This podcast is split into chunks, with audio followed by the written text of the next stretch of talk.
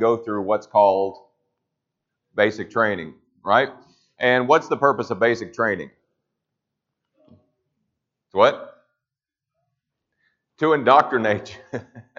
As Don says with a, a smile on her grin on his face, okay? There's an indoctrination process. There's an understanding of uh, the chain of command. There's an understanding that whatever it is these people tell you, that's what you've got to do.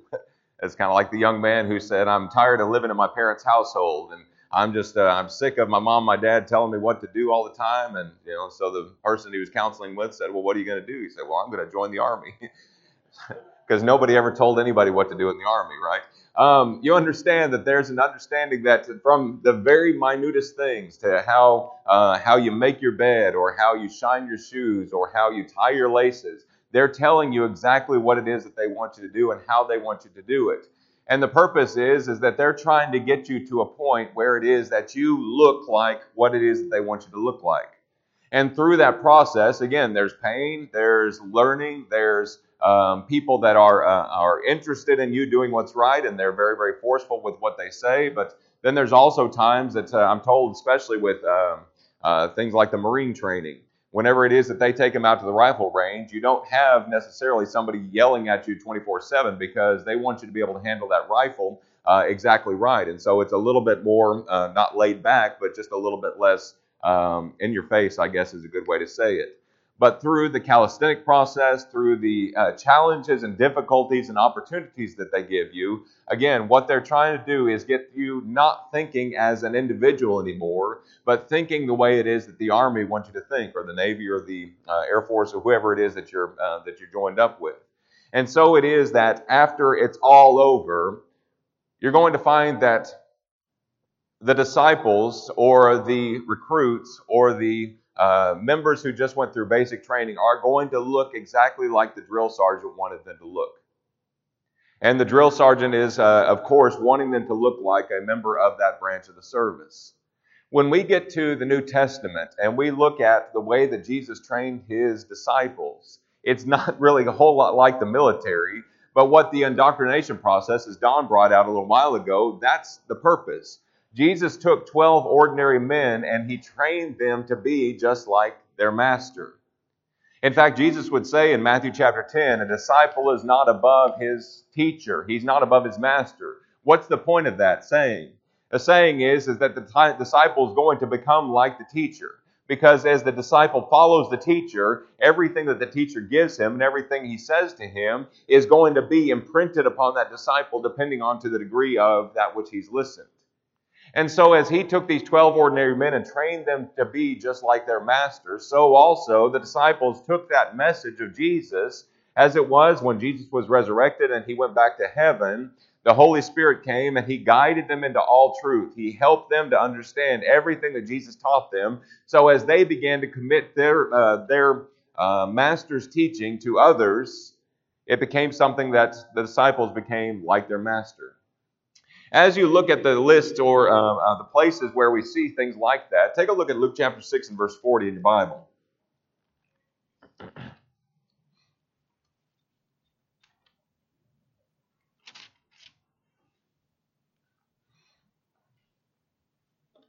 This is the verse we just mentioned uh, from the book of Matthew, chapter 10. But note also verse 40 of Luke chapter 6.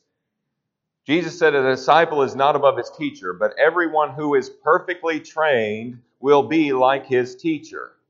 All right? There's an understanding that Jesus wants us to be just as he was, or just as he is, rather.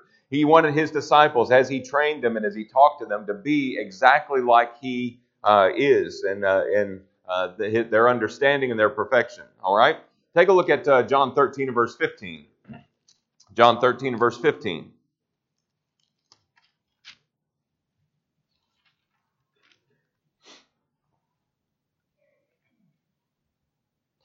As he took off his outer garment and uh, put on that towel and began to go around and wash his disciples' feet, this last living illustration, other than the cross that he was giving them, note what he said there in John uh, 13 and verse 15. He said, For I have given you as an example that you should do as I have done to you. What's the point that Jesus is trying to get to these apostles here at this Last Supper? See, they're getting in an argument about who's the greatest. They're getting in an argument about who's uh, the favorite, who's the one that Jesus uh, prefers above all the others. And what does Jesus do? He takes his towel and he goes around and he begins to wash feet. And he says, I want you to be just like I am. I want you to do just like I have done to you. And as these men would go uh, go about, you would find them trying to emulate Christ and to be uh, feet washers, so to speak. Take a look at 1 Peter chapter 2 and verse uh, 21. 1 Peter 2, verse 21.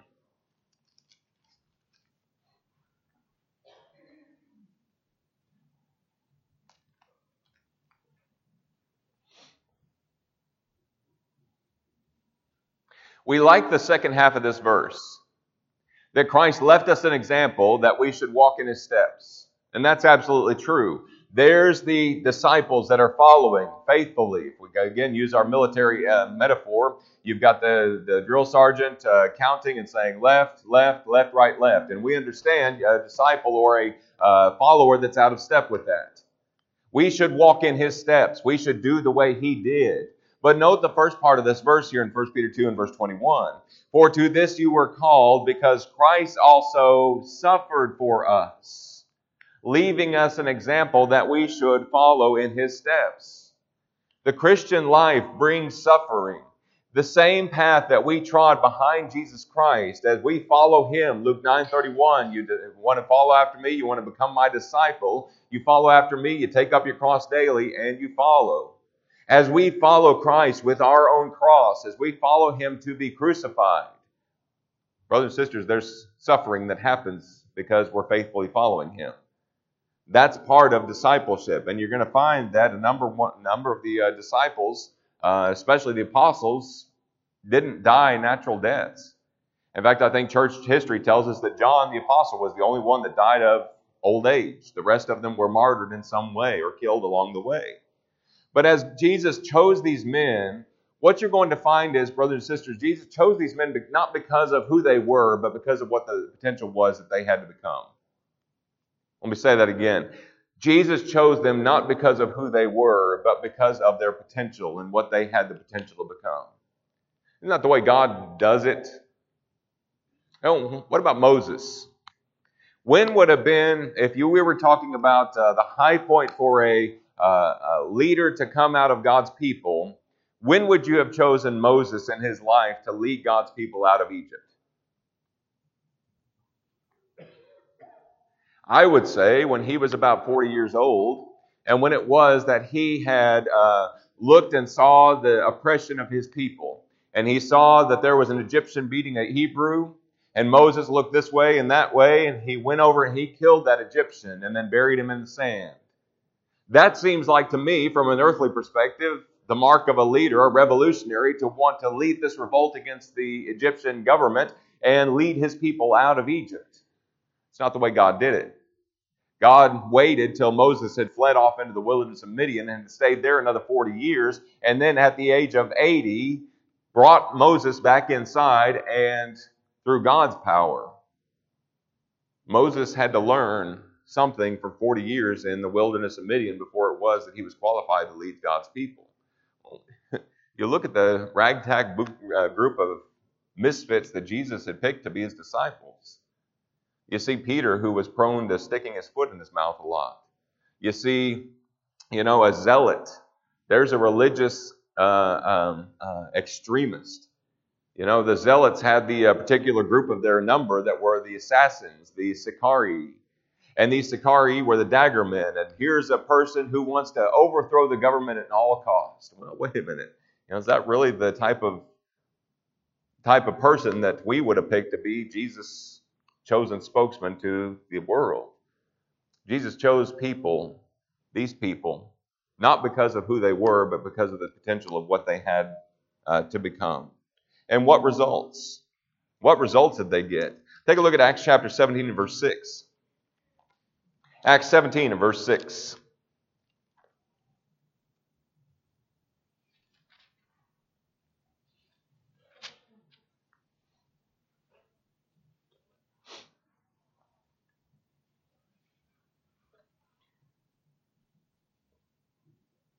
Here's these uh, apostles in uh, Thessalonica, particular Paul and, uh, and others.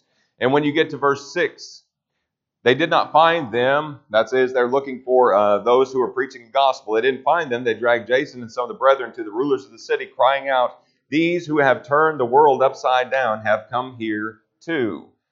Here's a indictment that these people have made against the followers of Jesus, that uh, those who have been trained like he was, and those who have been following in his footsteps. And now they're looking at him and they say, These guys have turned the world upside down. Brothers and sisters, what difference have we made in our world? What difference have we made in turning the world upside down in our day? Has it made an impact on us as followers, as those who have been, uh, who have sat at the feet of Jesus and learned of Him? They turned the world upside down. Colossians 1.23 says the gospel was proclaimed in all creation under heaven. They faithfully accomplished the mission for which Jesus sent them. They faithfully followed in his steps and they accomplished the great commission, Colossians 1.23 tells us. When we take a look at the apostles and get to know who these men were and see how Jesus trained them to become what he wanted them to be, brother and sister, we can't help but think about how our own individual personalities can be used for, uh, uh, for good. Before the cross, as Jesus went about doing good here on this earth, before the cross, it's almost like the apostles were standing in his shadow. Occasionally, you would have the Pharisees or you would have the rulers of the Jews come to one of his disciples and begin to ask the questions of, of them about their teacher. Um, you know, uh, going to Peter and saying, Does your disciple pay taxes or not? Peter says, Oh, yeah, he does. And then immediately runs to Jesus to come, almost as if to say, Is that, is that really true? Um, and before the cross, the focus is on Jesus. After the cross, what you're going to find is here's these men that are still faithfully trying to stand in the shadow of the cross. They're still faithfully trying to stand in the shadow of Jesus. They're pointing back to him like we talked about last week. And what they're trying to do is they're trying to faithfully uphold everything that he said. Flip back in your Bible to the book of Acts, chapter, uh, chapter 4. Acts chapter 4, you got Peter and John who healed the man who was uh, lame beside the, uh, the gate, beautiful, there in the temple.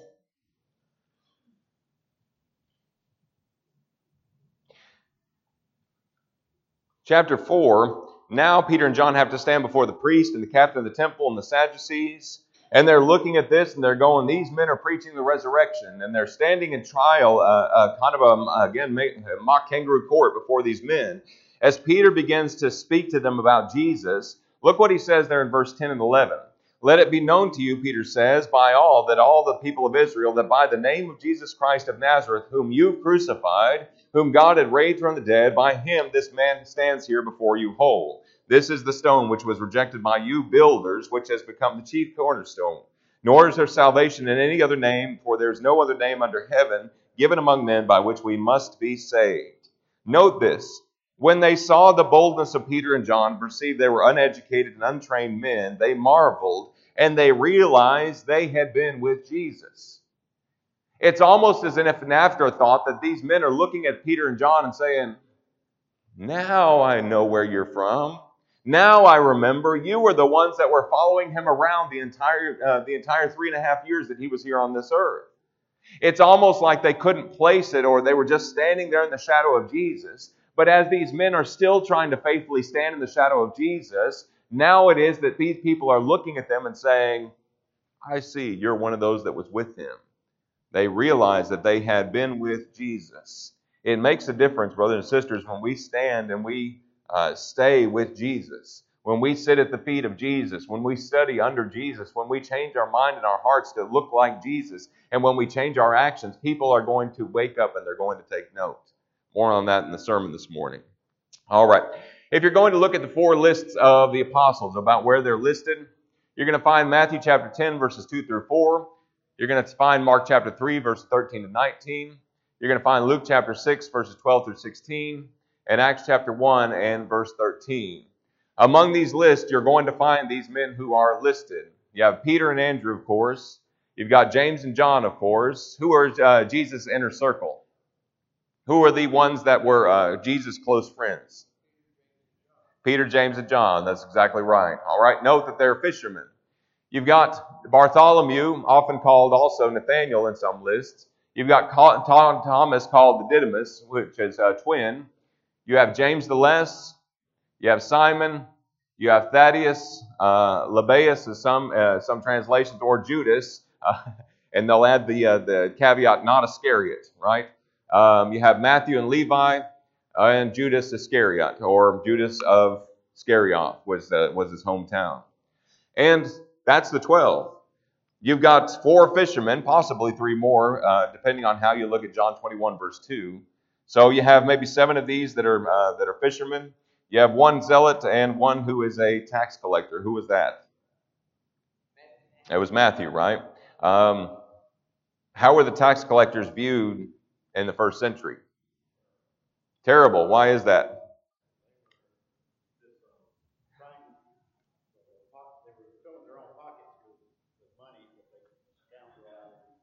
They were filling their own pockets with money they could uh, they could swindle from people, uh, charging extra taxes and and making um, uh, making unreasonable and unlawful demands on people just so that they could put a little bit more in their pocket. Right? They were dishonest. And Jesus chose Matthew to be his tax collector. Again, he chose these men not because of who they were, but because of what they could become. You look at the word disciple. The, English, or the Greek word that we get our word disciple from is mathetes. It is used about, um, let's see, 269 times in the New Testament. It's a simple word that means a follower or a learner or an understudy. I don't know why, but I always think about those kung fu movies where it is that you have a, a teacher with a long flowing white beard, right? And you have uh, one who wants to learn by that person. And what they'll do is they'll come, and the first thing they'll do is they'll present their sword. They'll kneel before their teacher and look and say, I'm yours. Mold me and shape me. I want to become like you. I want to have the wisdom and the knowledge that you have. And so you have the word understudy or disciple or uh, learner or a follower. The word specifically for apostle is uh, transliterated. That is, we get it directly over in the English from the Greek. It sounds like the word apostle, apostolos. It is used some 80 times in the New Testament, and it is sent on uh, to, simply to mean means uh, to send forth on a mission. They are chosen messengers. Um, when you would have a, uh, a military ruler that would send forth his fleet to go to a foreign land, he would have one that would stand before the, uh, the kings or those who were in authority, and he would say, Here's the terms of your surrender.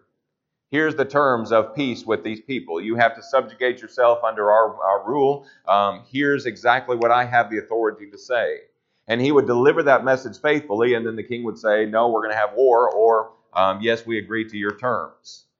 That's the word for apostle, to send forth with an authority uh, for a specific purpose. Um, when you have uh, um, in the president's office, right, the, the press secretary, press secretary stands there and communicates or should communicate clearly the policies of that administration.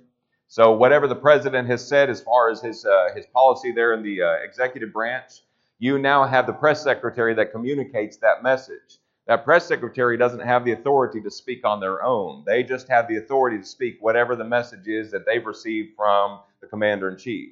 Again, ideally, that's the way it should work when you've got somebody that speaks on behalf of somebody else. If they go beyond that message, they're then speaking presumptuously.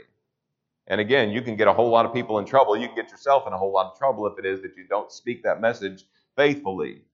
But here's the apostles, and Jesus had sent them forth with a message for a specific purpose. And that's, uh, that's the idea. Here's the truth all apostles are disciples but not all disciples are apostles. All right? All apostles are disciples, but not all disciples are apostles. Jesus sent the twelve, so it was that on the day of Pentecost, they could clearly communicate everything that what that meant about Jesus being attested by miracles and wonders and signs, so that these men would come to the conclusion to say, I'm guilty of that. I killed Jesus. I cried out, Crucify him. Now, men and brethren, what shall we do? And as the church began, it began with the full authority of Jesus Christ because the Holy Spirit, who came from Christ, who was sent from Christ, filled these men and gave them the message so that they could clearly communicate what it was that God wanted these people to do now that Christ had ascended back to the right hand of the Father. And so, as these men communicated the message of Jesus, they let these people know this is what you ought to do. Ever hear somebody say, you know what, I just want to be a red letter Christian? I just want to follow the words of Jesus and I don't want to follow anything else that's not a red letter of Jesus. I appreciate the attitude of wanting to just follow Jesus. But, brothers and sisters, if we understand anything about the New Testament, especially about the book of John, John 14, 26, John 15, 26, John 16, 33, John 16, 13, about how Jesus said that these apostles who were sent in his name with a specific mission, a specific purpose, if we understand that, that the Holy Spirit inspired these men to speak whatever it was that Christ had authorized, then we can't just be red letter Christians. We've got to be New Testament Christians. Every word of God, all scripture is inspired by God and is profitable for doctrine, for reproof, for correction, for instruction in righteousness, that the man of God may be complete, thoroughly equipped unto every good work. As Peter would write to the Christians and talk about uh, the writings of Paul in uh, 2 Peter chapter 3, he would say, Paul, uh, write some things that are hard to understand. He said, which unstable men twist to their own destruction. They twist the scriptures. What's he saying? He's saying the words of Paul are authoritative. Why are they authoritative? Not because Paul is speaking on his own authority, but why? Because he's speaking the words of Jesus. He's following the commander in chief. He has been trained by him. He's speaking with his authority, and he's speaking faithfully whatever it is that he speaks. Make sense? Y'all with me? How we doing? All right. Good deal. Men Jesus chose. Sometimes it's helpful to look at who he didn't choose as opposed to who he did choose. Who did he not choose? He didn't choose the scribes and Pharisees. Take a look at Matthew chapter 15. Matthew chapter 15.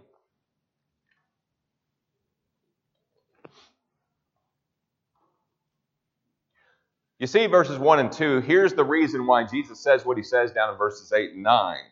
The scribes and Pharisees who were from Jerusalem came to Jesus saying, Why do your disciples transgress the, the, uh, the tradition of the elders? For they don't wash their hands when they eat bread. Remember what I said? It's almost like they're hiding in the shadow of Jesus, right? The only reason why they're being noticed by the scribes and Pharisees is why? Do what? Because they didn't wash their hands. They're looking for an occasion to accuse Jesus of something. So who do they look to? They look to his followers, they look to his disciples. And it's not the fact that they're noticing their disciples and saying, oh, look, there's Peter and Andrew and James and John and Philip and Bartholomew and all those. It's the fact that, oh, you see that guy over there? He didn't wash his hand before he put, uh, put his hand to his mouth. You know, our tradition says that there's unclean spirits that dwell on your hands, and if you don't uh, wash your hands, then you can get sick from eating the food because you're you're ingesting those unclean spirits. Why don't they wash their hands before they eat, Jesus? And as Jesus answers what he says, he says, Why do you transgress the commandment of God because of your tradition? God commanded, saying, Honor your father and mother, and he who curses father and mother, let him be put to death. But you say, Whoever says to his mother, uh, father, what profit you might have received from me is a gift to God. Then he need not honor his father or mother. Um, uh, thus you have made the commandment of God of no effect because of your tradition. So here's the there, here's the condemnation. Bible says honor your father and mother. It seems like in this context, and you look at the other gospel account that references this, it's particularly taking care of mom and dad in their old age. Mom and dad, I would take care of you, I would uh, be able to provide just a little extra for you, you know, but whatever I was going to give you, I'm going to take that and I'm going to devote that as a gift to God. I'm going to uh, to devote this over here. You see, I'm I'm trying to be a spiritual person, but you know, have fun of your poverty. Jesus says you're neglecting the commandment of God because of your tradition. This is tradition for me to give this money over here, but I'm not going to. And note what he says, verse 7 Hypocrites, well did Isaiah prophesy about you, saying, These people draw near to me with their mouths, they honor me with their lips, but their heart is far from me, and in vain they worship me, teaching as doctrines the commandments of men. Why did Jesus not choose the scribes and Pharisees? They were the religious elite of the day. They were the ones that the little, uh, the little uh, common folk would have looked at and said, if there's somebody that's going to get into heaven, one of them's going to be a, uh, a Pharisee, the other one's going to be a Sadducee. These people are obviously very, very spiritual. Why did he not choose Pharisees and Sadducees to become his apostles?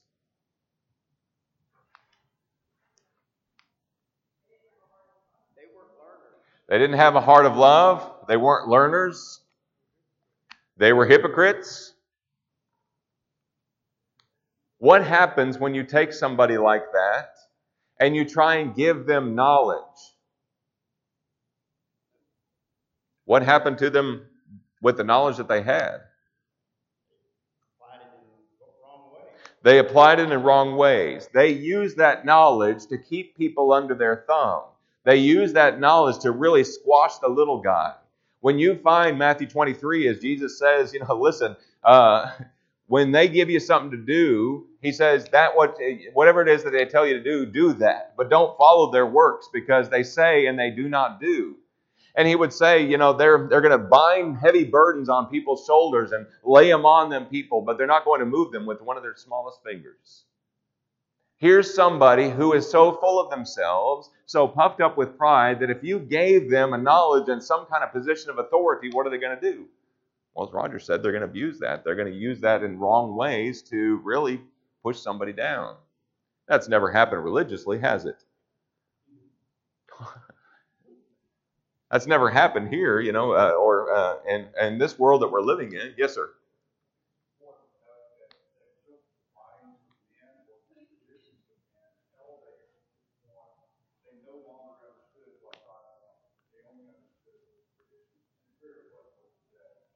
Doug says it's important to remember that what they did was they elevated the commandments of men or the traditions of men to the place of and sometimes beyond the commandment of God. And that's exactly what we find here in Matthew 15. When you find somebody that's going to take man's word and is going to apply that word as much as, or if not more than, what God has said, you're in a recipe for, again, somebody that's going to be very, very oppressive and somebody that's not going to apply God's word in a right way. It's a difference between I'm only going to speak what God says and I'm I'm only going to speak what God says whenever it's convenient for me, and then I'm going to tell people whatever it is I want to hear or whatever best suits me. It becomes really a will worship, a self worship. You know, that's why God, uh, Jesus says, "You honor me with your uh, mouths, or you draw near to me with your mouths. You honor me with your lips, but your far, heart is far from me." And teaching uh, doctrines of uh, the commandments of men. When you look at who Jesus chose. He chose fishermen Peter, Andrew, James, John, again, maybe three others. What is it about fishermen, do you suppose? This might be a good uh, Wednesday night devotional sometime. What is it about fishermen, do you suppose, that were attractive qualities of Jesus? Patience. Not afraid to get your hands dirty. Are both of those qualities that are needed in somebody that's going to preach and teach the gospel? Patience, not being afraid to get your hands dirty. You know, Paul was stoned and dragged out of the city. Did that stop him from preaching the gospel? Paul was chained in Rome to a prisoner day and night for what, two years? Did that stop him from preaching and teaching the gospel? John was exiled to the island of Patmos. Did that stop him from preaching and teaching the gospel? What else? What else about fishermen? What's that? Bravery. Going out there, pushing out into the deep. Okay, good. What else? they catch fish. they catch fish. Yes.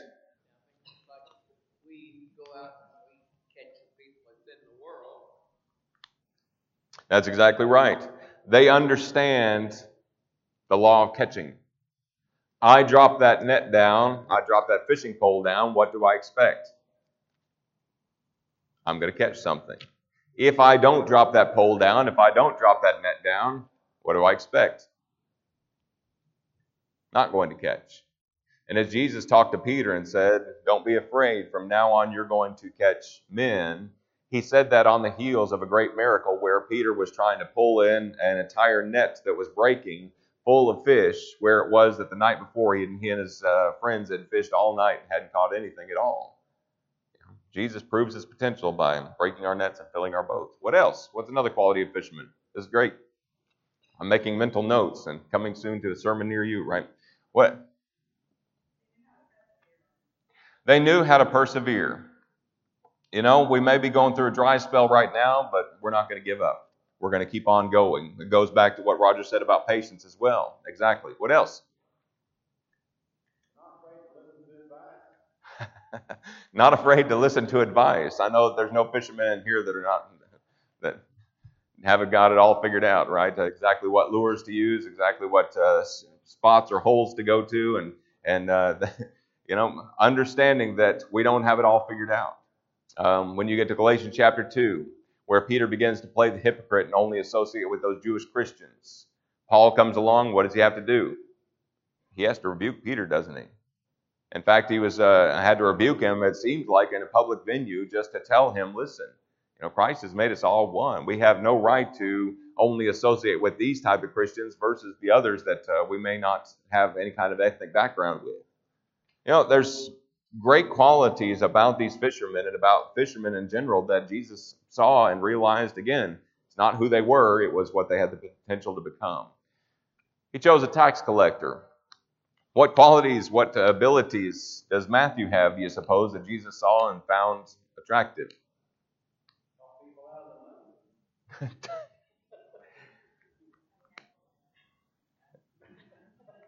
it's not worthy repeating. What?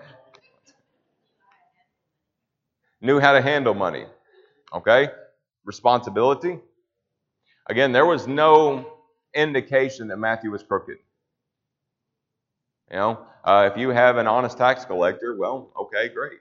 Um, Zacchaeus, after Zacchaeus came and, uh, and uh, sat down with Jesus and had a meal, Zacchaeus said, Listen, if I've taken anything from anybody, I'm going to restore that. I'm going to make restitution for that.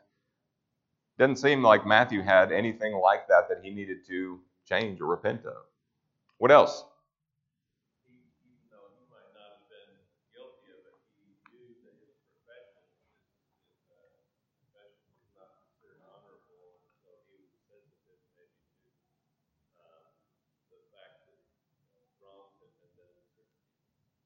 There, absolutely. And is that an admirable quality? When you're able to look and see how a particular profession or how an individual or how a group of individuals is perceived. And realize, okay, I'm going to try and faithfully uphold Christ. And somebody comes to me and says, What was your former occupation before you became an apostle? Well, I was a tax collector. And I recognize the reputation tax collectors have. And I recognize who I was before, but let me tell you about the dynamic change that Jesus Christ made in me there's a difference in wanting to try and talk to somebody and talking down to them and trying to share the gospel. There's a difference between understanding that these people, if I tell them who I was or who I am um, or what my profession was, that they may begin to look down on me just in general because of that, um, the association of that profession, versus trying to faithfully uphold who you are now in integrity based upon who Jesus is. You know, does Christ made a difference in your life to the point where people can see beyond your profession? You know, I know we've got a lawyer here, at least one within the uh, the conference the congregation. When you've got somebody that looks at a lawyer and says, "Oh, they're all crooked and they're all just uh, you know as, as corrupt as they possibly can be," but you find somebody that identifies first and foremost as a Christian, it's going to make a difference in how it is that uh, that um, that person's going to look at you. When you get a zealot, again, religious extremists. They're not wanting the Romans to be uh, over them. They want their national independence. They want their um, they want to be a, their own nation as the Jews. What qualities, what what uh, things would you find admirable about that, or what uh, what seeds of greatness, I guess we can call, in sharing the gospel? Commitment, absolute commitment. You know, these people that are so dedicated to jihad that they would walk into an open market square wearing a uh, vest strapped with explosives and blow themselves up. I wonder what kind of Christian those people would make. If they're that committed to that false religion, what it would be like to have somebody like that who is committed to doing good like Jesus did, as opposed to going and killing people. Commitment. What else? They were actually responsible for Jerusalem being destroyed by Titus. They were. They were responsible for Jerusalem to being destroyed by Titus. That's exactly right. What qualities are good about that? Not about getting Jerusalem destroyed, but you understand what I'm asking. I hope.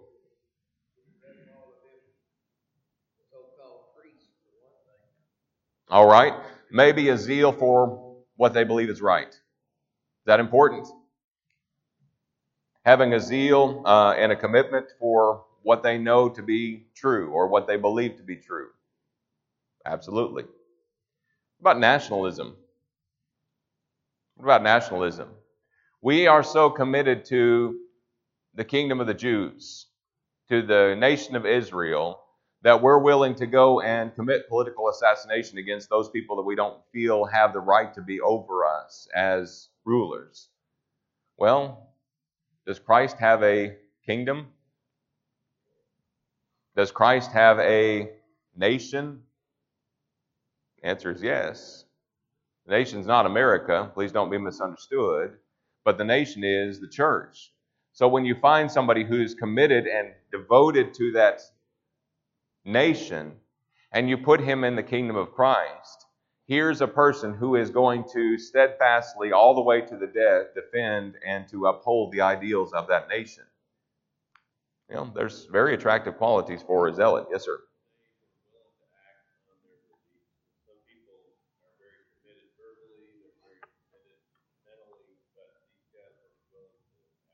They were willing to act on their beliefs. That's exactly right.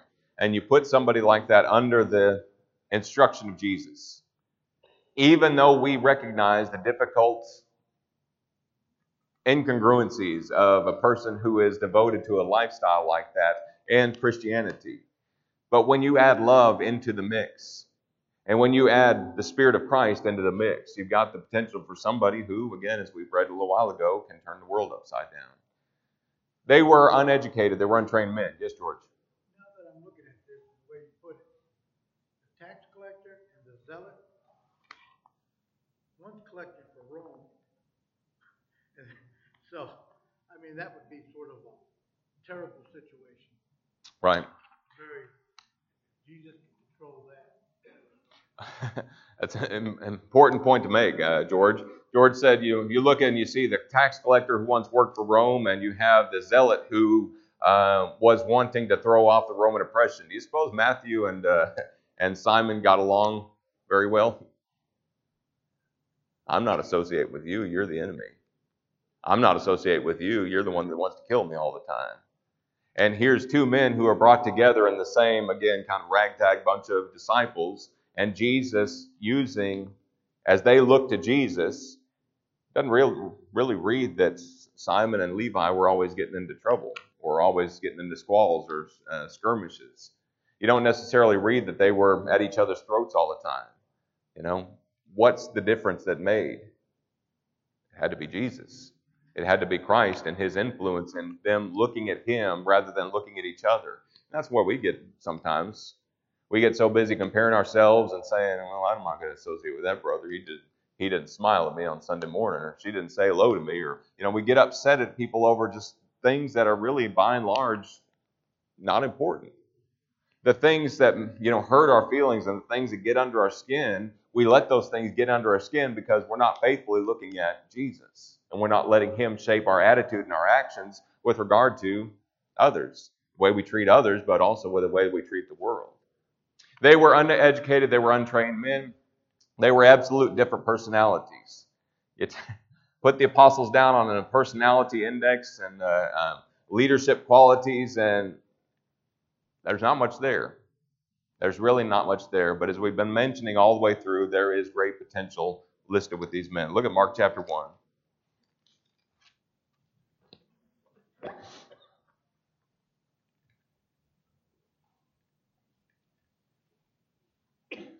Mark chapter 1.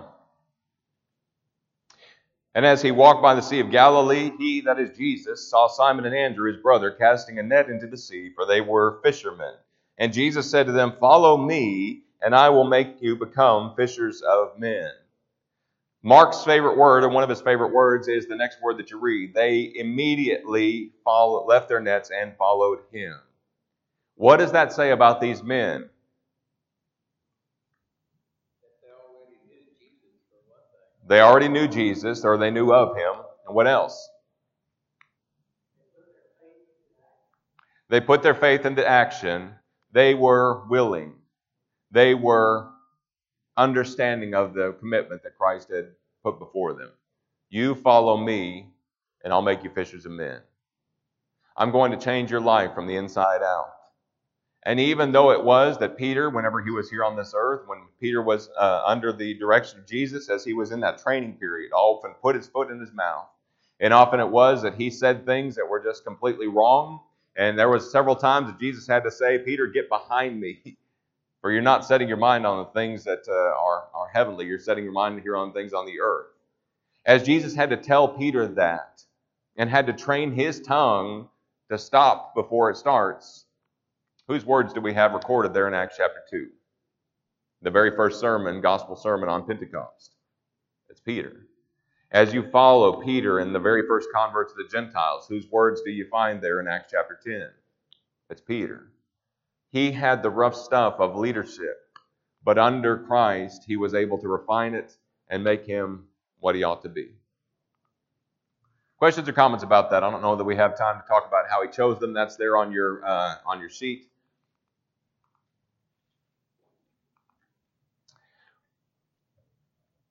We mentioned what the training was like. These apostles, they showed repeated lack of depth and spiritual understanding.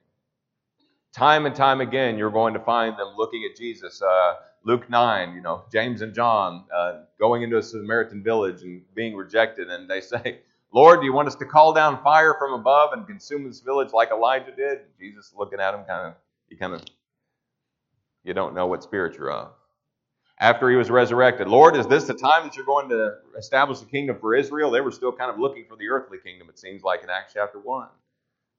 And Jesus said, I want you to go in Jerusalem and I want you to wait. So they had to wake him up in the back of the boat as he was exhausted after the day's activities. Master, don't you care that we're perishing? And Jesus said, Peace, be still. Oh, you of little faith there's an understanding that these men didn't have much understanding in spiritual depth. They got proud often. There were arguments that they had on the roads and um, sitting there at the table with Jesus after he had said, One of you is going to betray me. Well, who is it? Who do you suppose it's going to be? Well, it can't be me, you know, because I'm Peter and, you know, I'm, I'm, I'm his favorite, to be honest. You're the favorite. You can't be the favorite because I'm the favorite. Remember he, when he told me that, that uh, blessed are you? You remember that? Yeah. And there they are sitting right there in the midst of their teacher who is grieved almost to death. And they're getting an argument about who's the greatest. Um, there's great challenges there. Their commitment was often lacking. Mark 14, verse 50. Their faith was often weak, as we just mentioned from Matthew chapter 8. But as you look at these men and you see who they were and who Jesus chose them to be, they were the ones that after the cross were the ones to faithfully uphold and carry the cross so that the world could know who Jesus is and faithfully share the gospel all throughout creation. Other questions, comments? I didn't hear the bell, but uh, and I don't see any children that are hanging around. But all right, we'll finish up there, and uh, we'll have our worship begin in just a few moments. Thank you so much for being here today, and God bless you.